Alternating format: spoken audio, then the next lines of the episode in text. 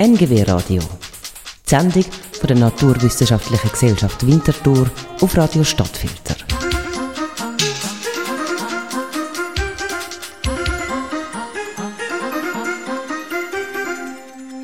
Sie ist weder Fisch noch Vogel, um sie ranken sich viele Mythen und sie selber findet immer weniger Lebensraum. Fledermaus. In dieser Ausgabe vom NGW Radio finden wir heraus, wie sie ihr Leben verbringt und wie man sie schützen kann. Außerdem reden wir mit dem Maturand Elias Taylor über Kaltluftseen. Er hat seine Maturarbeit über das Naturphänomen geschrieben. Und apropos Kaltluft finden wir heute noch heraus, wo die Stadt Winti mit städtebaulichen Massnahmen im Sommer für Abkühlung sorgt.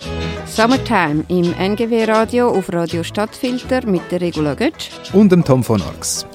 In the summertime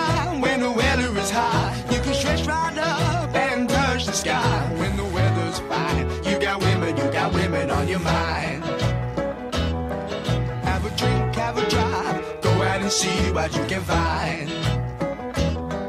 If a daddy's rich, take her out for a meal. If a daddy's poor, just do what you feel. Speed along the lane, you can turn or a turn of 25. When the sun goes down, you can make it, make it good and live by. When I grab people, when I dirty, when I mean, we love everybody, but we do as we please. Fishing or go sailing in the sea. We're always happy, lives we live in, yeah, that's our philosophy.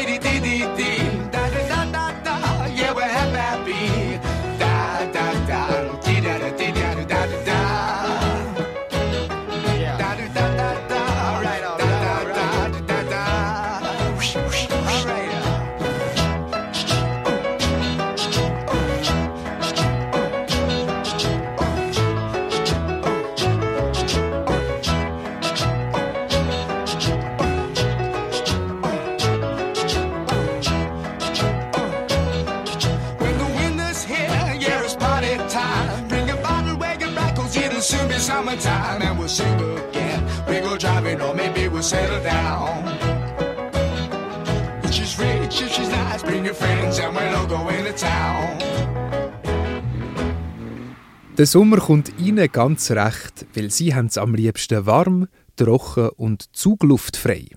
Die Fledermäuse. In dieser Ausgabe vom NGW Radio schauen wir das Tier an, das wir eher selten sehen. Das machen wir mit der Karin Safi Wittmer. Sie ist Fledermausschutzbeauftragte vom Kanton Zürich und weiß, was Fledermaus so besonders macht. Fledermäuse sind die einzigen Säugetiere, die aktiv fliegen können. Also nicht irgendwo nur hoch krabbeln und dann runtersegeln, sondern wirklich aktiv auch vom Boden auffliegen können und zwar sehr wendig fliegen. Das sind eben die Fledertiere oder eben die Fledermäuse oder Handflügler. Chiroptera nennt man sie auch in der Wissenschaft. Das sind die Handflügler. Diese Handflügler oder Fledertiere kann man noch in zwei Gruppen einteilen. Das sind einerseits die Flughunde, das sind eher größere Arten und die kommen nur in den Tropen eigentlich unserer Welt vor. Also die ernähren sich vegetarisch, fressen Früchte oder Pollen und Nektar und die meisten dieser Arten sind relativ oder eigentlich sogar sehr groß. Die größte Flughundart hat eine Spannweite von 1,70 Meter, also genauso wie wenn ich meine Arme ausstrecke. Also ein sehr, sehr großes Tier. Aber auch hier stimmt mit dem Namen natürlich etwas nicht. Mit Hunden haben auch Flughunde nichts zu tun. Flughunde gehören eben zu dieser Gruppe der Fledertiere. Und jetzt die zweite Gruppe innerhalb der Fledertiere, das sind eben diese, die echten Fledermäuse, die sind schon sehr viel verbreiteter. Sie kommen auch auf dem amerikanischen Kontinenten vor und fehlen lediglich in, in nördlichsten Gefilden auf unserer Erde.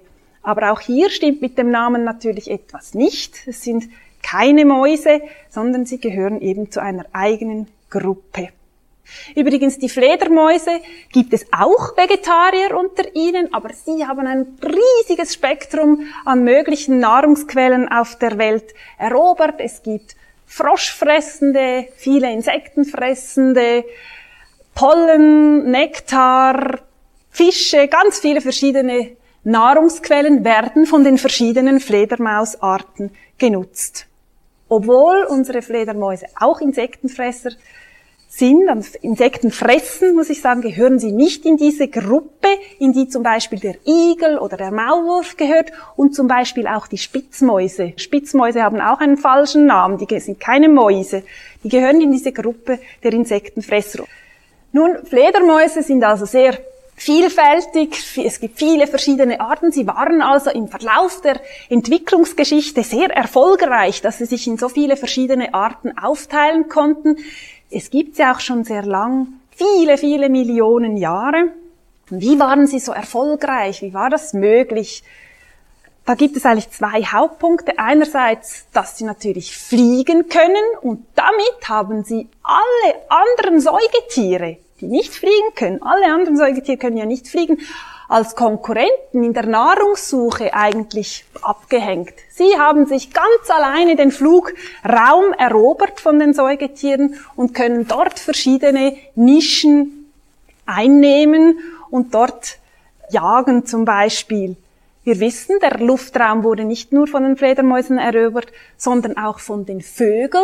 Und da haben jetzt eben die Fledermäuse eine weitere Spezialität, nämlich dass sie nachtaktiv sind und bei absoluter Dunkelheit fliegen können. Und deswegen haben sie auch die meisten Vögel als Konkurrenten quasi abgehängt.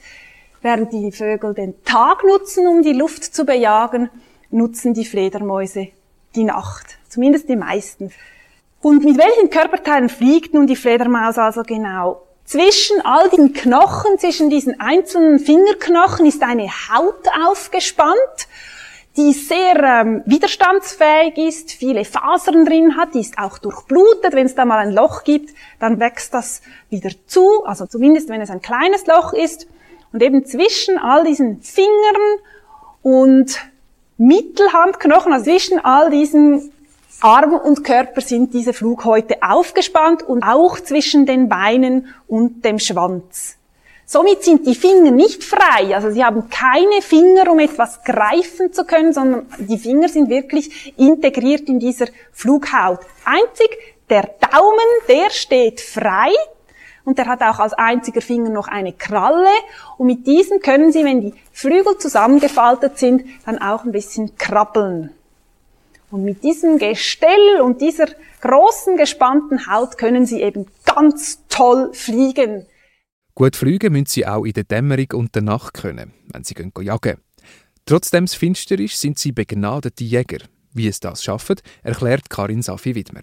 Sie haben da ein spezielles Orientierungssystem, die sogenannte Echoordnung. Das geht so, also eine Fledermaus ist im Dunkeln unterwegs und um etwas in Anführungsstrichen sehen zu können oder um die Umwelt wahrnehmen zu können. Sie sehen nicht wirklich etwas im Dunkeln, sondern sie hören die Umgebung. Sie schreien also die ganze Zeit, wenn sie unterwegs sind. Die Schreie treffen auf einem Objekt, zum Beispiel ein Beutetier auf und das wirft dann ein Echo zurück und die Fledermaus, die misst die Zeit, die vergeht, seit sie geschrien hat, bis das Echo, bis ein Echo bei ihr auf dem Ohren auftrifft und dann kann sie messen, wie weit ist das Objekt noch von mir entfernt und diese Rufe sind Ultraschallrufe, das heißt nichts anderes, als dass das Rufe sind, die für das menschliche Ohr nicht hörbar sind, weil sie zu hoch sind.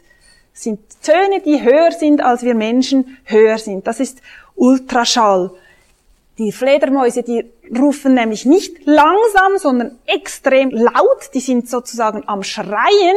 Ein Abendsegler, der schreit in der Lautstärke eines Pressluftbohrers, also sehr mühsam für unsere Ohren. Und wir können eigentlich froh sein, dass die Fledermäuse so hoch rufen, dass wir sie nicht hören, weil das wäre eine ziemliche Lärmstörung in der Nacht. Wo leben sie denn eigentlich genau, diese Fledermäuse? Sie leben nämlich mitten unter uns ganz heimlich oft Zwischendächer, das ist also der, der Hohlraum zwischen Ziegeln und, und der Dachkonstruktion. Diesen Hohlraum lieben Zwergfledermäuse, das wird auch schön warm darunter, wenn die Sonne drauf scheint und am Abend kann man sie dann eben auf solchen Firstziegeln ausfliegen sehen. Hinter Holzwandverschalungen sind sie gerne oder sogar hinter Fensterläden, wenn diese nicht genutzt sind. Aber wir haben immer so ein bisschen eine romantische Vorstellung, Fledermäuse sind nur an alten Gebäuden. Das stimmt nicht. Sie finden auch Unterschlüpfe zum Teil an modernen Gebäuden, zum Beispiel wenn es ein Flachdach mit seinem Blechabzug ist können Sie da drunter sitzen. Auch Rollladenkästen werden genutzt. Das führt oft zu Problemen, weil man das Krabbeln dann manchmal in den Schlafzimmern hört. Aber ein Unterschlupftyp, der sehr selten geworden ist mittlerweile, den wenige Arten nutzen, aber für diese ist er sehr wichtig, das sind natürlich die Dachstöcke. Eine ganz typische Dachstockfledermaus ist das große Mausohr.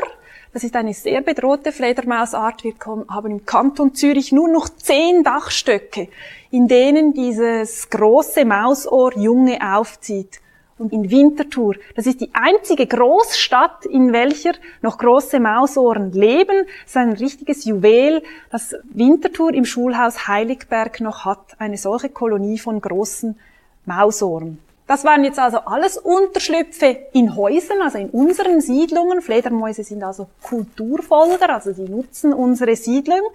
Aber es gibt auch Fledermausarten, die in Baumhöhlen leben. Es gibt sogar Arten, die machen beides, sind in Gebäuden und in Baumhöhlen.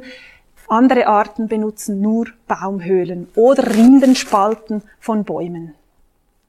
Die vielen Fledermausarten haben nicht nur verschiedene Habitate, sondern auch verschiedene Jagdstrategien.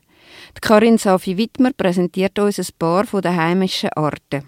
Sie fängt an mit einer etwa 40 cm grossen Fledermaus, einem grossen Abendsegler.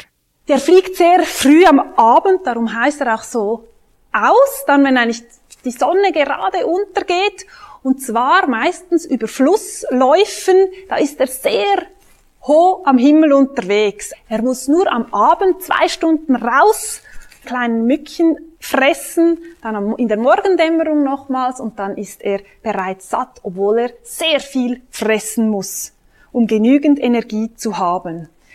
Ich habe hier noch einen Ton reingemacht. Das wäre jetzt das Geschrei oder die Rufe eines Abendseglers, wenn man sie mit einem speziellen Gerät, einem sogenannten Fledermausdetektor, hörbar macht. Also das hört sich dann so an.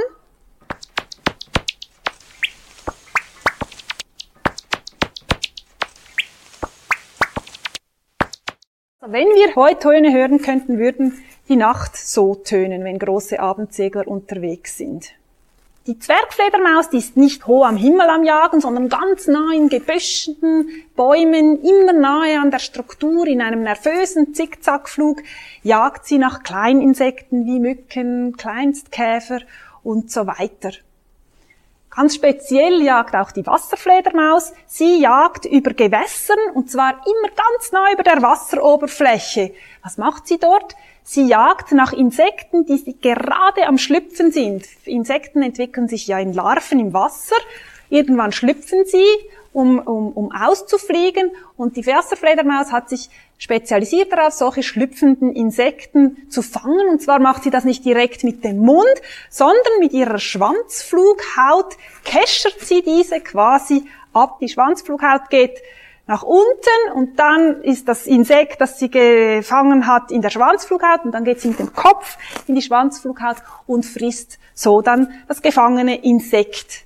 Es sind 4000 Insekten, die eine Wasserfledermaus, jede Wasserfledermaus pro Nacht zu sich nehmen muss. Dies entspricht rund einem Drittel ihres eigenen Körpergewichts. Stellt euch vor, ein Mensch, so ungefähr wie ich, etwa 60 Kilogramm. Ich müsste jeden Tag 20 Kilogramm Nahrung zu mir nehmen, wenn ich im Verhältnis etwas Ähnliches zu mir nehmen würde wie die Wasserfledermaus. Also etwa etwa 120 Packungen Spaghetti müsste ich essen. Das wäre ziemlich viel. Dann gibt es das braune Langohr, das wir jetzt auch schon oft gesehen haben. Die macht noch einmal ein bisschen etwas anderes. Die geht auch in Strukturen, jagt sie, aber sie nimmt die Insekten nicht im Flug auf, sondern sie lauscht. Sie ist nicht am Schreien unbedingt, sondern sie lauscht, bis sie ein Rascheln hört und liest dann die Beute vom Blatt ab. Sie frisst sie dann nicht direkt, sondern sie trägt sie im Mund dann, das sind meistens Nachtfalter bei braunen Langohren, zu einem Ort, immer den gleichen Ort und frisst dann dort nur den Körper. Die Flügel lassen sie fallen, die braunen Langohren, und so findet man manchmal so Häufchen, wo fragt man sich, wo kommen denn diese Falterflügel alle her? Und das ist dann ein Fraßplatz eines braunen Langohrs, das dort die Weichteile gegessen hat, aber die Flügel fallen gelassen hat. Das große Mausohr macht es ein bisschen ähnlich, aber nicht in Bäumen, sondern am Boden.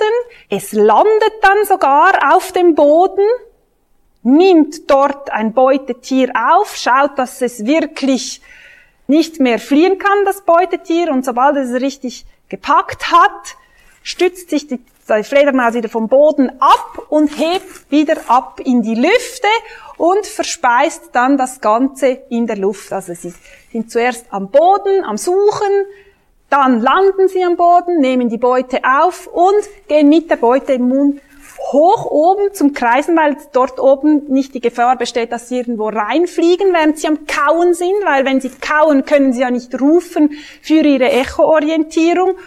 Und so gehen sie dann wieder runter, wenn sie fertig verspiesen haben und suchen das nächste. Wie weiß man, was Fledermäuse überhaupt fressen? Es ist nämlich sehr wichtig zu wissen, welche Fledermausart frisst was, weil nur, nur, wenn man das weiß, kann man auch ihre Lebensräume so schützen, dass sie zu genügend Nahrung kommen. Kot von Fledermäuse, der ist ganz, ganz trocken, nicht wie klebrig wie, wie Vogelkot oder so, ganz, ganz trockene, kleine Reis, schwarze Reiskörnchen nenne ich die gerne. Die kann man mitnehmen und unter dem Mikroskop untersuchen. Das hat man von fast allen Fledermausarten in der Schweiz gemacht. Man muss dazu nichts machen, als sie ein bisschen in Wasser auflösen und dann unter dem Mikroskop schauen, zu welchen Insekten könnte das gehören. Und bei den großen Mausohren sieht das dann so aus, also wirklich nur so ein, äh, ein kleines Kotstück, ein bisschen zerbröselt unter dem Mikroskop und dann angeschaut und wenn man gut im Puzzeln ist, kann man dies, das dann zusammensetzen. Und wenn man noch ganz gut rauskommt mit Insekten, weiß man auch, was welche Fledermausart frisst. Und bei diesen Mausohren, die da eben am Boden jagen gehen, sind das eben zum größten Teil Laufkäfer, also Käfer, die nicht fliegen können, die sie aufnehmen oder auch mal Schnaken sind da dabei. Bei den vielen Köpfen geistert immer noch die, die Meinung von, das sind doch Vampire und Blut, hat es damit etwas auf sich. Es ist tatsächlich so, dass von diesen über 1100 Arten, die es weltweit gibt, drei sehr kleine Fledermausarten gibt, die sich von Blut ernähren. Das hat aber nichts mit diesen Vampirgeschichten zu tun, dass Dracula, der da in den Hals beißt und dann stirbt die Person, sondern das sind eine sehr kleine, niedliche Tiere mit kugelrunden Augen, die es bei uns in Europa nicht gibt, sondern die vorkommen in den Wäldern, tropischen Wäldern, vor allem in Mittel- und Südamerika. Und dabei gehen die Tiere ganz vorsichtig vor. Sie machen mit ihren Schneidezähnen einen kleinen Schnitt dort bei dem Tier, bei dem sie trinken wollen. Und dann saugen sie nicht, wie das ein Graf Dracula macht, sondern sie lassen ein bisschen Blut rausfließen und lecken das dann ab. Und dann gehen sie wieder.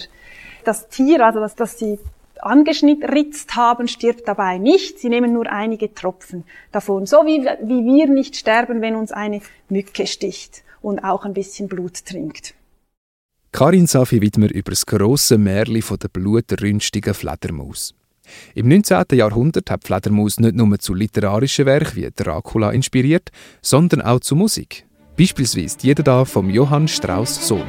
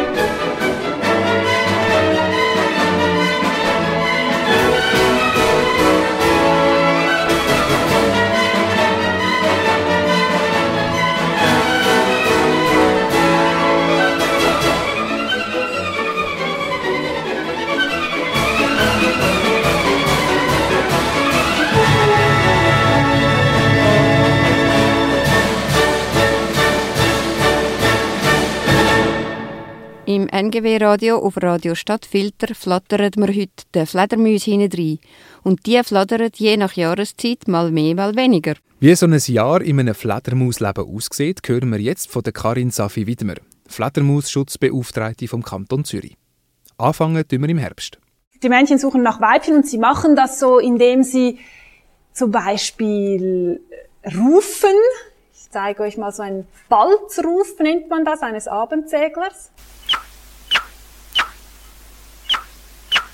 Wenn ihr also mal in einer Herbstnacht unterwegs seid und das hört, dann ist das vielleicht ein Abendseglermännchen, der ein Weibchen sucht. Oder sie machen spannende Flüge und zeigen ihre tollen Höhlen, die sie haben und versuchen so Weibchen anzulocken. Dann kommt bald die harte Phase des Winters. Der Winterschlaf steht an. Und dazu fliegen Fledermäuse in Höhlen.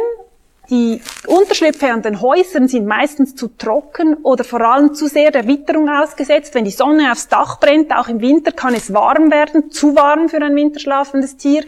Und wenn es dann in der Nacht wieder unter Null sinkt, dann sind das viel zu große Schwankungen. Darum gehen Fledermäuse großmehrheitlich in Höhlen zur Überwinterung, wo die Temperatur konstanter ist, teilweise auch in Baumhöhlen oder in Scheiterbeigen gibt es einige wenige Arten, die in Scheiterbeigen sind. Da muss man dann aufpassen, wenn man ein Holzstück holt, um sich ein Feuer zu machen, dass man keine Tiere dabei verbrennt. Wie überleben sie diese lange Zeit, also von Oktober bis März im Winter? Sie sind sehr, sehr sparsam. Fledermäuse können unglaublich viel sparen. Sie senken ihre Körpertemperatur ab. Im Flug hat eine Fledermaus eine Körpertemperatur von fast 40 Grad, also wie wenn wir sehr hohes Fieber hätten. Und im Winter sinkt diese Körpertemperatur ab bis auf die Umgebungstemperatur, einfach auf Minimum ein Grad. Also gefrieren darf die Fledermaus natürlich nicht, dann muss sie heizen, wenn es unter ein Grad in ihrem Unterschlupf wird, aber sie ist ansonsten sehr, sehr kalt, ihr Körper. Und sie drosselt die Atmung ganz stark. Im Flug muss eine Fledermaus vier bis sechs Mal einatmen pro Sekunde. Also so schnell, das kann ich euch nicht mal vorzeigen. Während sie im Winterschlaf nur noch einmal pro Stunde, einmal in einer Stunde ein- und ausatmet. Man sieht also einer winterschlafenden Fledermaus kaum an, dass sie überhaupt noch am Atmen ist. Man sieht es nämlich nicht. Man müsste sie eine Stunde lang anstarren, um das überhaupt zu sehen. Und auch der Herzschlag, Sie hat ein rasendes Herz beim Fliegen, nämlich 1200 Schläge pro Minute, ist ganz stark reduziert auf vier Schläge pro Minute im Winterschlaf. Also nur noch alle 15 Sekunden macht das Herz einmal bumm, dann 15 Sekunden nichts und dann der nächste, nächste Schlag. Also eine Höchstleistung im Energiesparen, damit sie durch den Winter kommen. Und dann, wenn die ersten warmen Temperaturen kommen, die Tage länger werden, erwachen die Fledermäuse und ziehen jetzt aus ihren Winterunterschlüpfen in eben in diese Sommerunterschlüpfe von diesen verschiedenen Typen, die je nach Art genutzt werden. In dieser Zeit, also etwa im April, Mai, werden jetzt die Weibchen auch trächtig und in ihren Bäuchen wächst nun also eine kleine Babyfledermaus heran. Man kann diesem Embryo, das ist ebenso ein ungeborene Fledermaus, bereits ansehen, dass das mal eine Fledermaus wird. Die Händchen sind bereits so ein bisschen flügelartig ausgebildet. Eine einzige Fledermaus bringt, ein Weibchen bringt übrigens nur ein Jungtier zur Welt, manchmal auch Zwillinge.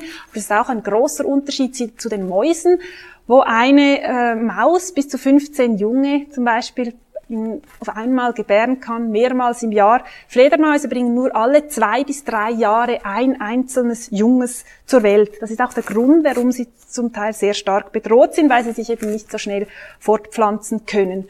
Das Junge, das dann im Juni, Juli geboren wird, ist sehr groß. Bei der Geburt ist es bereits ein Drittel der Körpergröße der Mutter.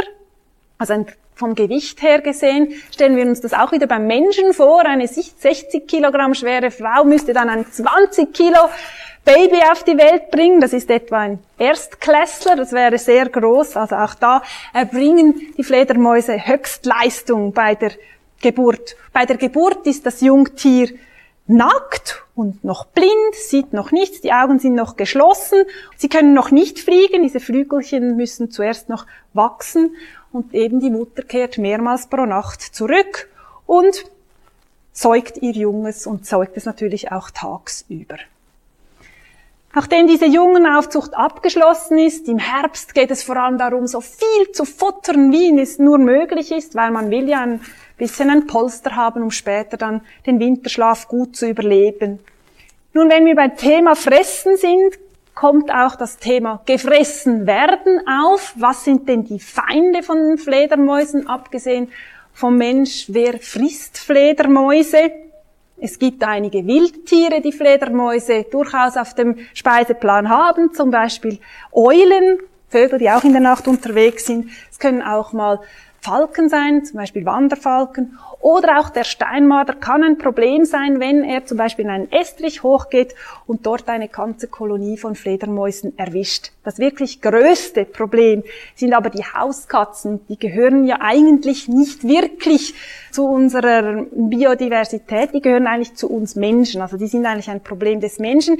Wenn eine Katze eine Fledermaus erwischt, tötet sie sie oft nicht, aber sie spielt so lange damit, bis die Flügel unrettbar äh, zerstört und zerrissen sind. Eine solche Fledermaus ist nicht mehr flugfähig, das verheilt auch nicht mehr. Meistens sind die ganz dünnen Flügelknochen zudem auch gebrochen und ein solches Tier verhungert dann natürlich elendiglich.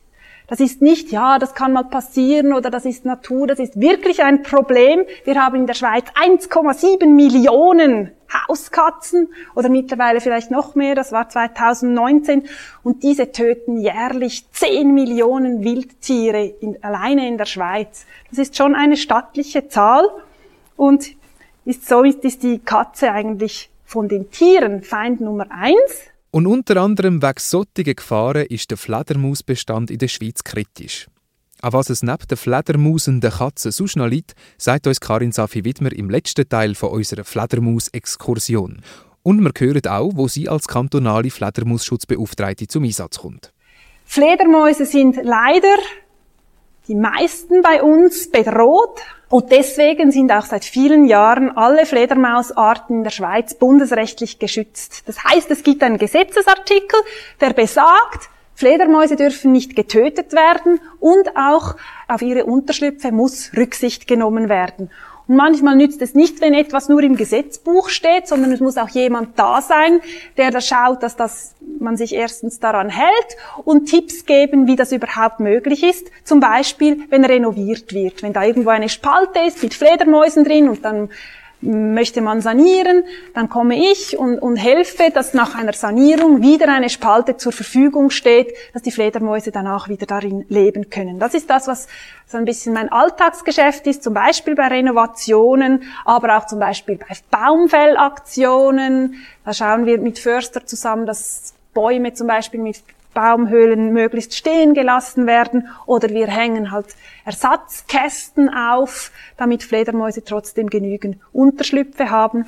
Wir beraten Leute, die Probleme mit Fledermäusen an ihrem Haus haben, eben zum Beispiel wegen Lärm, wenn Fledermäuse im Rollladenkasten leben und so weiter. Aber ganz wichtig ist natürlich bei den Fledermäusen nebst den Unterstüpfen auch die Jagdgebiete, dort wo sie jagen, weil sie brauchen ganz viele Insekten, um überhaupt überleben zu können. Dafür brauchen sie geeignete Lebensräume. Sie haben sehr gerne eine reich strukturierte Landschaft mit vielen Hecken oder auch natürliche Flusslandschaften, reich strukturierte Wälder und ganz wichtige Fläche, auch bei uns im Lebensraum natürlich, schöne Naturgärten, reich strukturierte Gärten. Nicht günstig für Fledermäuse ist so eine Landwirtschaftszone, in der alle Hecken weg sind, in der es keine Verbindungsstrukturen gibt, bei denen sich die Fledermäuse orientieren können oder genügend Insekten finden. Auch in kanalisierten Flussläufen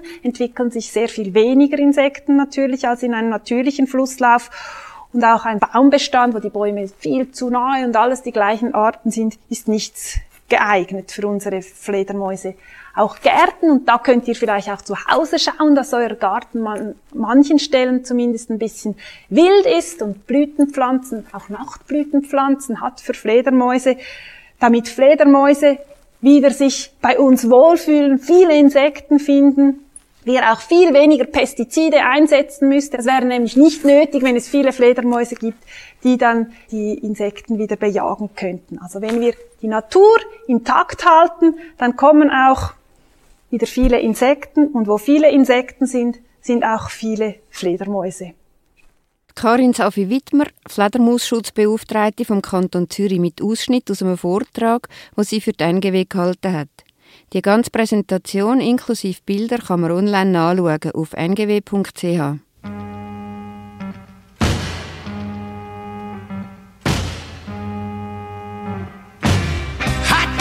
Summer in the city, back of my neck getting dirt and gritty. Bend down, isn't it a pity? Doesn't seem to be a shadow in the city. All around, people looking half dead, walking on the sidewalk harder than a match here. But at night it's a different world. Go out and find a girl. Come on, come on and dance all night. Despite the heat, it'll be alright. And babe, don't you know it's a pity the days can't be like the nights in the summer, in the city, in the summer, in the city. Cool town, meeting in the city, dressed so fine and looking so pretty. Cool cat, looking for a kitty, gonna look in every corner of the city. Till I'm wheezing like a bus stop, running up the stairs, gonna meet you on the rooftop. But at night it's a different world. Go out and find a girl.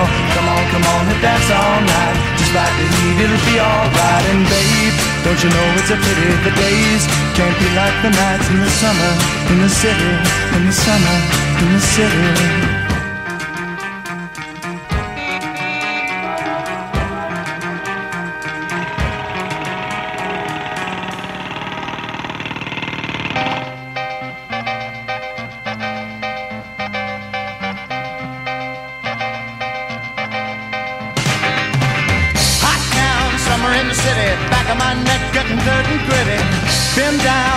A pity? Doesn't seem to be a shadow in the city. All around, people looking half dead, walking on the sidewalk harder than a match here. But now it's a different world. Go out and find a girl. Come on, come on and dance all night. Despite the heat, it'll be alright. And babe, don't you know it's a pity the days can't be like the nights in the summer in the city. Summer in the city.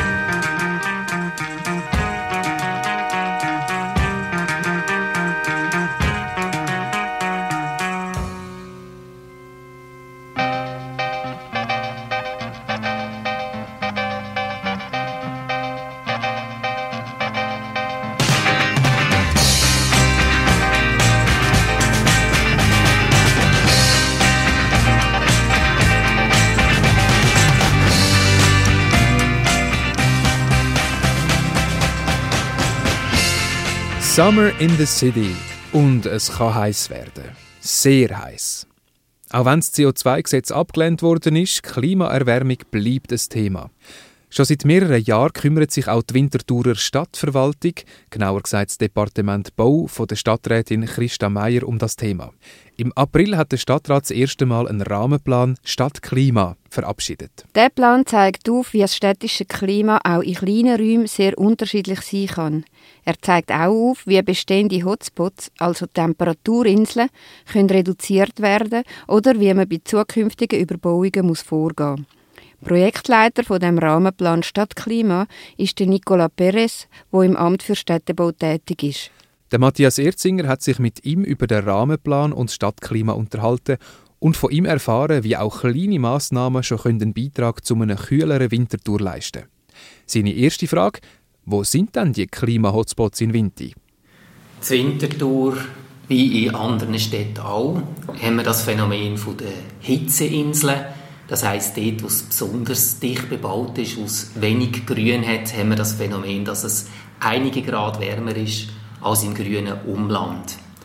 Der Hitzeinseleffekt ist zur besonders in der Innenstadt, zum Beispiel rund um den Bahnhof, in der Altstadt oder im Sulzer Areal ausgeprägt feststellbar. Wir messen aber auch erhöhte Temperaturen in den Quartierzentren aussen, sei das Zwölflingen, Zoberi oder Zehen oder auch. Also in all diesen Gebieten haben wir das Phänomen von der erhöhten Temperaturen im innerstädtischen Raum und mit der ausgeprägten Zunahme der Sommerhitze, die wir in den letzten Jahren erlebt haben und wo wir wissen, dass die noch mehr zunehmen, ist das ein Phänomen, wo wir auch handeln also in der Stadtplanung etwas machen. Jetzt kann ich mir auch vorstellen, Grützen, die riesen Parkplätze, sind das, ist das kein Klima-Hotspot? Grütze habe ich jetzt vergessen zu erwähnen, doch absolut. Grütze ist sogar ein ausgeprägter Hotspot. Und dort haben wir auch wirklich, wenn wir auch einen schauen, sehen wir es hat dort relativ wenig begrünte Bereiche. Jetzt ist ja das Klima nicht nur Hitze, sondern auch Wind und Kälte und ganz verschiedene Sachen. Was behandelt denn eigentlich jetzt der Klimaplan? Also unser Rahmenplan Stadtklima, wie er heißt, das ist ein städtebauliches Klimaanpassungskonzept, vor allem zum Themenfeld Hitze. Zeigt auf, wie man mit baulichen Massnahmen und planerischen Massnahmen in der Stadt etwas gegen die zunehmende Hitze in der Sommerzeit kann unternehmen kann. Wenn wir jetzt den Hotspot, den Sie vorher erwähnt haben, kreuzen, wo quasi noch ein extremer Hotspot ist. Was würde das jetzt dann bedeuten? Was müsste man gemäß dem Plan in der Grütze machen, um den Hotspot oben abzuholen? Ja, die Rezeptur gegen die zunehmende Sommerhitze ist eigentlich relativ einfach. Also, es braucht grundsätzlich überall mehr Bäume, mehr Grün, mehr Durchlüftung, Wasser und Schatten. Das sind eigentlich so die, die Grundrezepturen. Aber wie man die dort umsetzen, da muss man natürlich sehr genau hinschauen, wo ist was umsetzbar. Und in den Grützen, das sind die grossen Parkplatzflächen, die grossen Asphaltflächen, die natürlich sich im Sommer extrem erhitzen. Oder auch die, die Dächer von diesen Gewerbebauten, die zum Teil oder größtenteils auch nicht begrünt sind. Also dort haben wir wirklich einen grossen Handlungsbedarf und auch viele Handlungsmöglichkeiten. Wenn man jetzt gerade das Zentrum Grützen anschaut, und GOP, da ist jetzt auch geplant, hat jetzt der Coop ähm, mitteilt, die wollen künftig auch Bäume pflanzen auf dem Parkplatz. Also eine Baumpflanzaktion ist ja sehr ein langfristiges Projekt. Gibt es dann auch kurzfristige Massnahmen, die man kann treffen gegen die Erwärmung von diesen Gebieten? Absolut, das ist ein Generationenprojekt und wir haben ja häufig im Untergrund auch das Problem, dass wir Werkleitungen haben oder Tiefgaragen drunter drinnen. Das ist etwas, wo man wirklich auch sehr vorausschauend muss planen dass Bäume an den Platz haben zu wachsen. Wenn wir aber jetzt nicht so lange warten oder auch schon jetzt etwas machen gerade an Orten, wo vielleicht versiegelte Oberflächen haben, viel Asphalt, können wir zum Beispiel auch mit äh, Pflanzkisten arbeiten, mit grossen Töpfen wir haben ein Beispiel ähm, vom Merkurplatz, wo wir jetzt also eine temporäre Begrünung hat mit so äh, bepflanzten Fässern. Stadtgrün hat jetzt also ein Modul kreiert aus Holz, wo man gleichzeitig kann sitzen kann, wo aber auch üppig bepflanzt werden wo man auch einfach mal für 10, 15 Jahre vielleicht etwas machen kann, eine Aufenthaltsqualität schaffen mit Beschattung, mit Verdunstungskühle und dann später etwas Definitives dann kann umsetzen man, zum Klima gehört auch Durchlüftung. Das ist vielfach auch ein Thema, wo gehen Windströme durch, welche Teile der Stadt werden durchlüftet und welche nicht. Wie sieht das zu Winterthur aus? Wo gehen die Luftwege durch? Winterthur hat zum Glück eine natürliche Klimaanlage. Dank dem, dass Winterthur so eingebettet ist in die Hügel, wo ja gleichzeitig alle bewaldet sind. Das sind ähm, Kaltluftentstehungsgebiete. Also man muss sich das so vorstellen, dass an heißen Tagen in der Nacht sich die Luft dort abkühlt, wo es Wald hat. Und die kühle Luft, die ist ja schwerer als die warme, die, die sinkt dann langsam Richtung Stadt runter, ins Siedlungsgebiet. Und wir haben ein recht ausgeprägte so Kaltluftentstehungsgebiete oder auch Kaltluftströme, die entstehen, zum Beispiel am Eschenberg. Je lockerer die Bebauung ist oder je, je mehr Platz die Luft hat zum Durchströmen, desto besser erreicht es dann auch den, den Talgrund und die Siedlungen, die davon profitieren, von dieser kühleren Luft dass man sich erholen kann, dass man schlafen kann. Dort, wo natürlich Barrieren sind, wo die kalte Luft nicht mehr weiter strömen kann, wo es dicht bebaut ist, dringt in die Luft auch nicht mehr weiter. Das sehen wir auch in der Stadtmitte, die Altstadt, das Bahnhofgebiet. Sulzer-Areal und nur bedingt noch ähm, profitieren von dieser kühleren Luft. Dort hört es dann irgendwann auf. Das ist jetzt auch ein Thema für den kommunalen Richtplan in der aktuellen Revision, die wir jetzt am Abpacken sind, dass wir dort die Gebiete sichern, dass man künftig eben nicht, das nicht zubaut, dort wo wir heute noch Durchlüftung haben. Winterthur hat immer noch den Ruf von einer Gartenstadt. Das ist seit 1926, seit dieser Nutzungsplanung von Herrn Bottmer der Fall. Wenn man quasi über die Stadt schaut, dann hat man das Gefühl, ja, es hat wahnsinnig viele Bäume. Drückt dann den Eindruck? Oder haben wir tatsächlich eine grüne Lunge in der Stadt? Winterthur profitiert enorm von dieser wirklich sehr dichten Durchgrünung und Stadtgebiete. Ähm, das sieht man auch auf der Klimaanalyse. Wir haben ja jetzt äh, vom Kanton her hat man ähm, relativ fein aufgelöste Klimaanalysen über den ganzen Kanton und eben auch das Stadtgebiet von Winterthur. Wenn man auf die Karte schaut, sieht man, dass dass eben die Durchgrünung tatsächlich auch sichtbar ist, auch in diesen Temperaturkarten. Aber man sieht auch Gebiete, die eben weniger durchgrünt sind, wo eben auch die Kaltluft nicht durchdringen kann. Von dem her müssen wir sehr Sorge tragen, einerseits zu dem, was wir schon haben, zu diesen Bäumen, und andererseits müssen wir wirklich schauen, dass wir an den Orten, wo es heute zu wenig Grün hat oder zu wenig ähm, kühlende Flächen, dass wir dort verbessern. Und das ist vor allem auch ein Thema mit der wachsenden Stadt. Also wir haben ja jetzt neu das Konzept von Winterthur 2040. Winterthur wächst, das ist eine Tatsache. Und wir müssen sehr grosse Sorge tragen, dass eben die, das Wachstum eben auch verträglich ist für die Menschen, für die Natur und eben auch in Bezug auf die Klimaanpassung. Auf kleinstem Raum können eine Mauer, ein Baum, ein Gebäude entscheidend für das Klima in der Stadt sein. Im zweiten Teil des Gesprächs zwischen dem Matthias Erzinger und dem Nicola Perez, Projektleiter vom Winterthurer Rahmenplan Stadtklima, geht es darum, wie die Stadtverwaltung probiert, das Klima positiv zu beeinflussen und welche Hindernisse sie dabei überwinden müssen. Zum Beispiel, warum an der Rudolfstrasse die alten Bäume gefällt worden sind für den Bau der neuen Unterführung und warum jetzt weniger Bäume dürfen neu gepflanzt werden. Ja, das Beispiel Rudolfstrasse ist sicher ein, spannendes und gutes Beispiel, weil es auch zeigt, wie schwierig es eben zum Teil ist, auch so etwas umzusetzen. Man muss auch sehen, dass Projekte natürlich eine sehr lange Vorlaufzeit. Das ist natürlich äh, vor über zehn Jahren hat die Planung gestartet. Und der Rahmenplan Stadtklima haben wir jetzt in diesem Jahr veröffentlicht. Auch die Sensibilisierung in der, in der Verwaltung für die Projekte, die ist im Gang, aber die braucht auch Zeit. Und das heißt natürlich, gerade in so Projekten wie der Rudolfstrasse, es enorm schwierig ist, eben all die Interessen unter einen Hut zu bringen, dort braucht es natürlich zum Teil auch eine klare Priorisierung. Also wenn man dann dort Bäume pflanzen heisst das, es kostet natürlich mehr, weil man ähm, in dem Sinne muss Werkleitungen vielleicht verlegen, man muss andere Nutzungen umlegen oder es muss auch eine Abwägung geben, was ist wichtiger, eine gute Durchwägung oder eine gute, gute Verkehrsführung oder eben Plätze oder Aufenthaltsorte mit Bäumen. Und das ist etwas, was natürlich künftig von der Priorität her nie wird Richtung Bäume müssen gehen, weil wir einfach Handlungsbedarf haben, auch mit der Klimaanpassung. Aber Projekte, die wir eben vor über zehn Jahren haben planen, da haben wir natürlich zum Teil Möglichkeit nicht mehr, weil Entscheidungen schon gefällt worden sind im Planungsprozess. Sie haben erwähnt, dass die Verwaltung in den letzten Jahren in Bezug auf das Thema Stadtklima eine Sensibilisierung durchgemacht hat, dass das das Gewicht bekommen hat, dass das stärker anschaut. Was machen Sie denn, um die gleiche Sensibilisierung bei den privaten Bauherrschaften anzubringen? Das ist ein ganz zentrales Thema. Also die Hälfte vom, vom, Siedlungsgebiet in der Stadt ist Privatgrund, also die Hälfte ist städtisch, die Hälfte ist privat. Und darum ist das Wirken der Privateigentümer genauso wichtig wie das von der Stadt.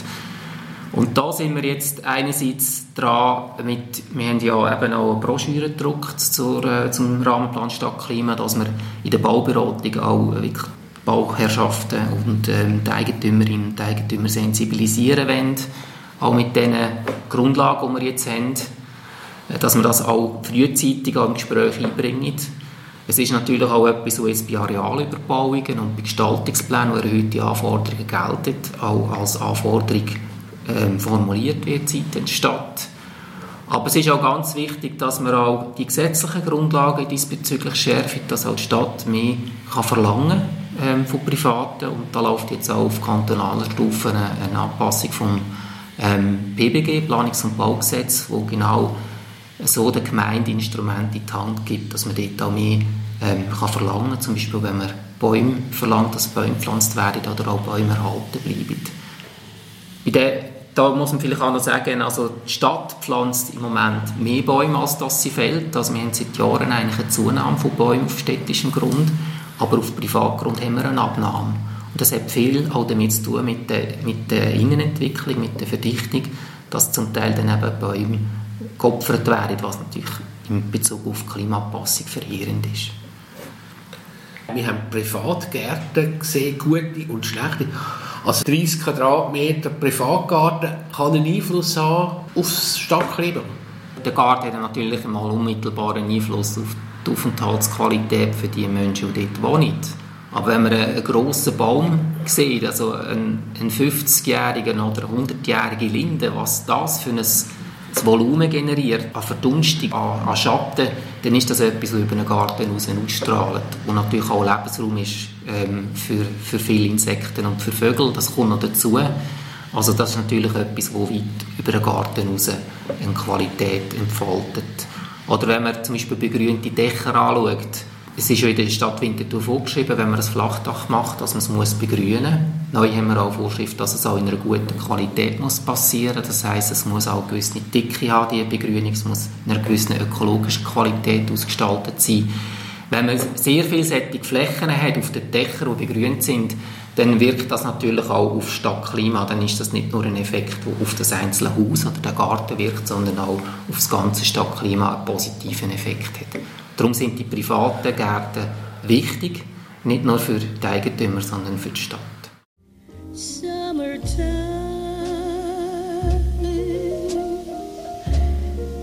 The living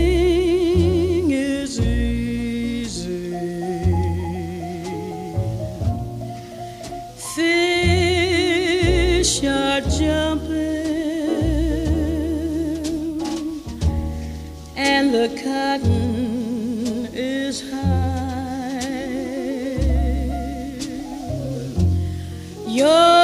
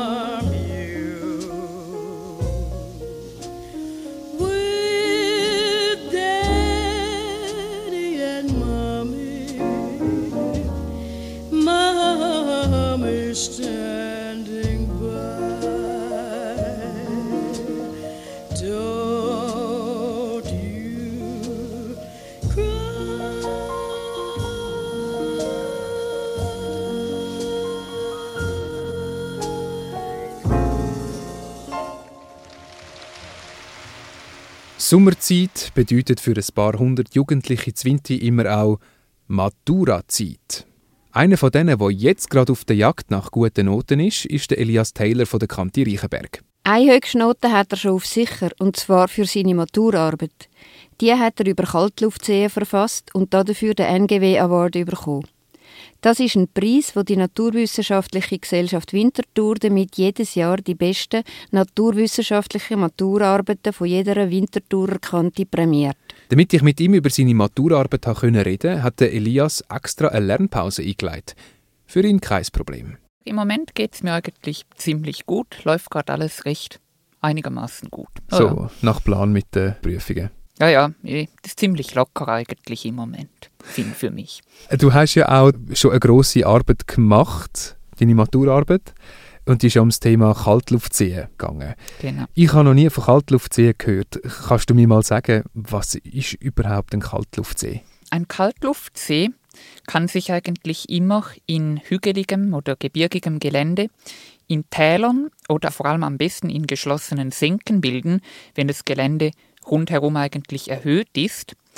Dann können sich in der Nacht, vor allem in klaren Nächten, wo es auch absolut windstill ist, können sich eben sogenannte Kaltluftseen bilden.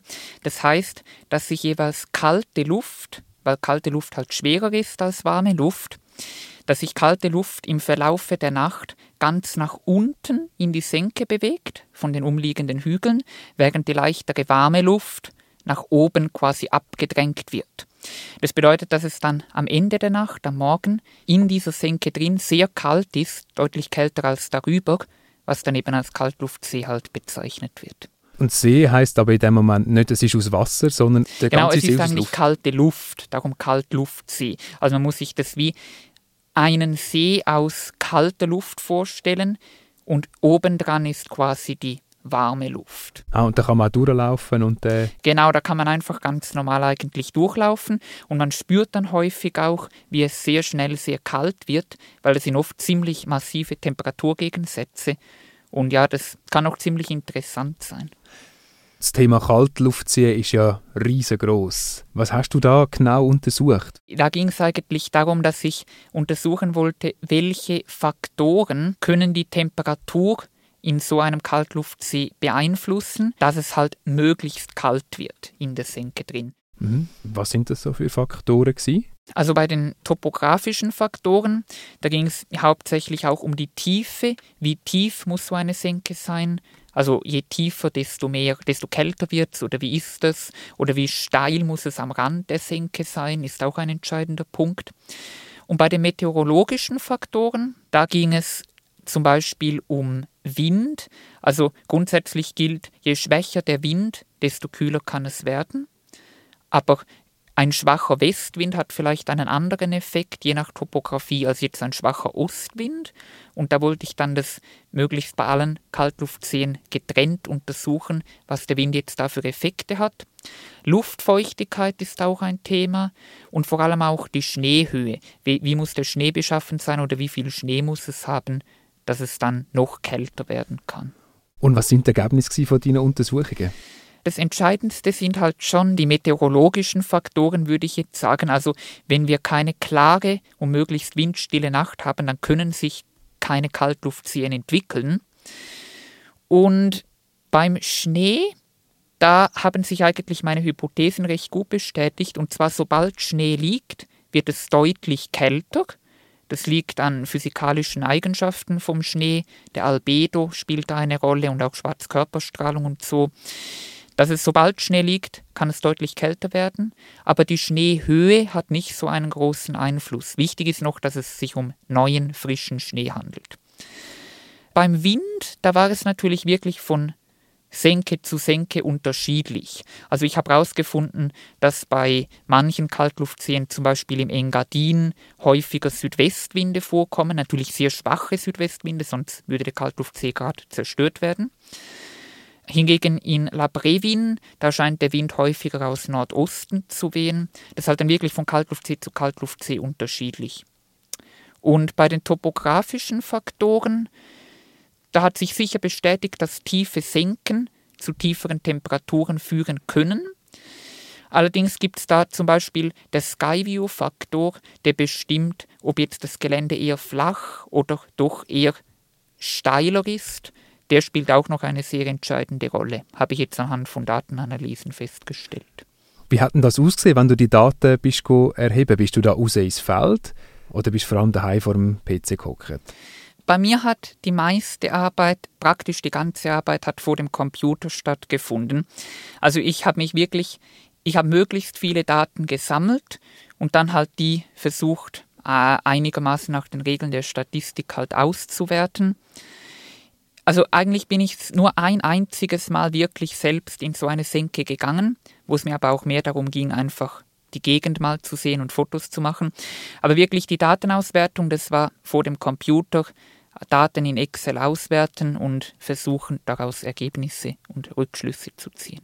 Wenn du jetzt zurückschaust auf den ganzen Prozess vom Schreiben von deiner Maturarbeit, gibt es irgendetwas Besonderes, wo dir da in Erinnerung bleibt? Man muss sagen, es war teilweise schon ein wenig stressig, weil ich wusste, dass ich dass es ein sehr großes Themengebiet ist und dass ich, dass ich sehr viel abdecken musste. Und da kann ich mich schon erinnern, dass mir teilweise etwas die Motivation gefehlt hat und so, wenn ich mich gerade nicht so stark mit dem Thema befassen sollte, aber weil es halt eine Arbeit war, musste ich mich damit befassen. Das war teilweise nicht immer so einfach, aber worüber ich sehr froh bin, dass ich eigentlich nicht plötzlich vor unerwarteten Schwierigkeiten gestanden bin, sondern dass ich recht gut das Ganze im Voraus planen konnte und dann auch einigermaßen im Zeitrahmen eigentlich durchziehen konnte. Und trotz dem Motivationsproblem würdest du jetzt am Schluss sagen, bist du stolz auf deine Arbeit? Würde ich sicher sagen, wenn man so die fertige Arbeit anschaut, also ich bin da doch ziemlich stolz drauf, auch wenn ich natürlich jetzt denke, im Nachhinein hätte ich doch noch einiges anders machen sollen. Also ich habe zum Beispiel noch ziemlich viele offene Hypothesen und Vermutungen jetzt in der Arbeit drin, für die ich keine äh, Beweise gesucht habe oder so. Aber es ist mir jetzt eigentlich egal, ich bin einfach zufrieden jetzt mit meiner fertigen Arbeit. Und ich denke, du darfst ja auch zufrieden sein, weil du hast ja noch den NGW Award bekommen, wo ja auch Naturwissenschaftler die Arbeit noch prämiert haben. Was löst das aus? Das hat in mir sicher auch einen gewissen Stolz ausgelöst. Ich muss sagen, wenn ich ehrlich bin, kommt es mir jetzt nicht so drauf an, ob ich jetzt irgendwie von der Schule oder so prämiert worden bin oder halt jetzt mit diesem NGW Award, aber halt einen Preis zu bekommen, das, das erfüllt mich schon mit Zufriedenheit, weil ich halt dann weiß, okay, meine Arbeit ist insgesamt doch ziemlich gut gewesen. Das bedeutet mir schon etwas. Du hast gesagt, du hast noch viele Hypothesen offen. Forschst du jetzt noch weiterhin dran an der Kaltluftsee? Also jetzt im Moment eigentlich nicht. Jetzt stehen auch andere Themen im Fokus bei mir. Allerdings, das Thema interessiert mich halt schon sehr und ich könnte mich durchaus vorstellen, dass ich zum Beispiel auch noch nach neuen Kaltluftseen, gerade in der Region Winterthur, einmal suchen werde das nähme mich schon noch Wunder und eventuell dann sogar mal eine Temperaturmessstation aufstellen, zumindest für eine sehr kurze Zeit und das halt dann mit anderen Temperaturmesswerten vergleichen. Ich könnte mir durchaus vorstellen, dass ich sowas mal mache, aber ja, jetzt im Moment ist auf jeden Fall mal nicht so die Beschäftigung mit Kaltluftseen im Vordergrund. Sondern mit was beschäftigst du jetzt? Jetzt dann ziemlich stark mit Physik und Mathematik, weil ich beginne nächsten Herbst mein Physikstudium. Das ist äh, Physik, vor allem theoretische Physik und Mathematik ist auch ein sehr großes Interessensgebiet von mir. Und ja, dann werde ich mich jetzt zuerst mal intensiv damit befassen. Aber Meteorologie, das bleibt generell immer hoch im Kurs bei mir. Die Maturarbeit von Elias Taylor gibt es online zum Nachlesen und zwar auf ngw.ch unter Junge NGW. Mit deren Abkühlung verabschiedet sich vom heutigen NGW Radio der Tom von Arx und Regula Götsch.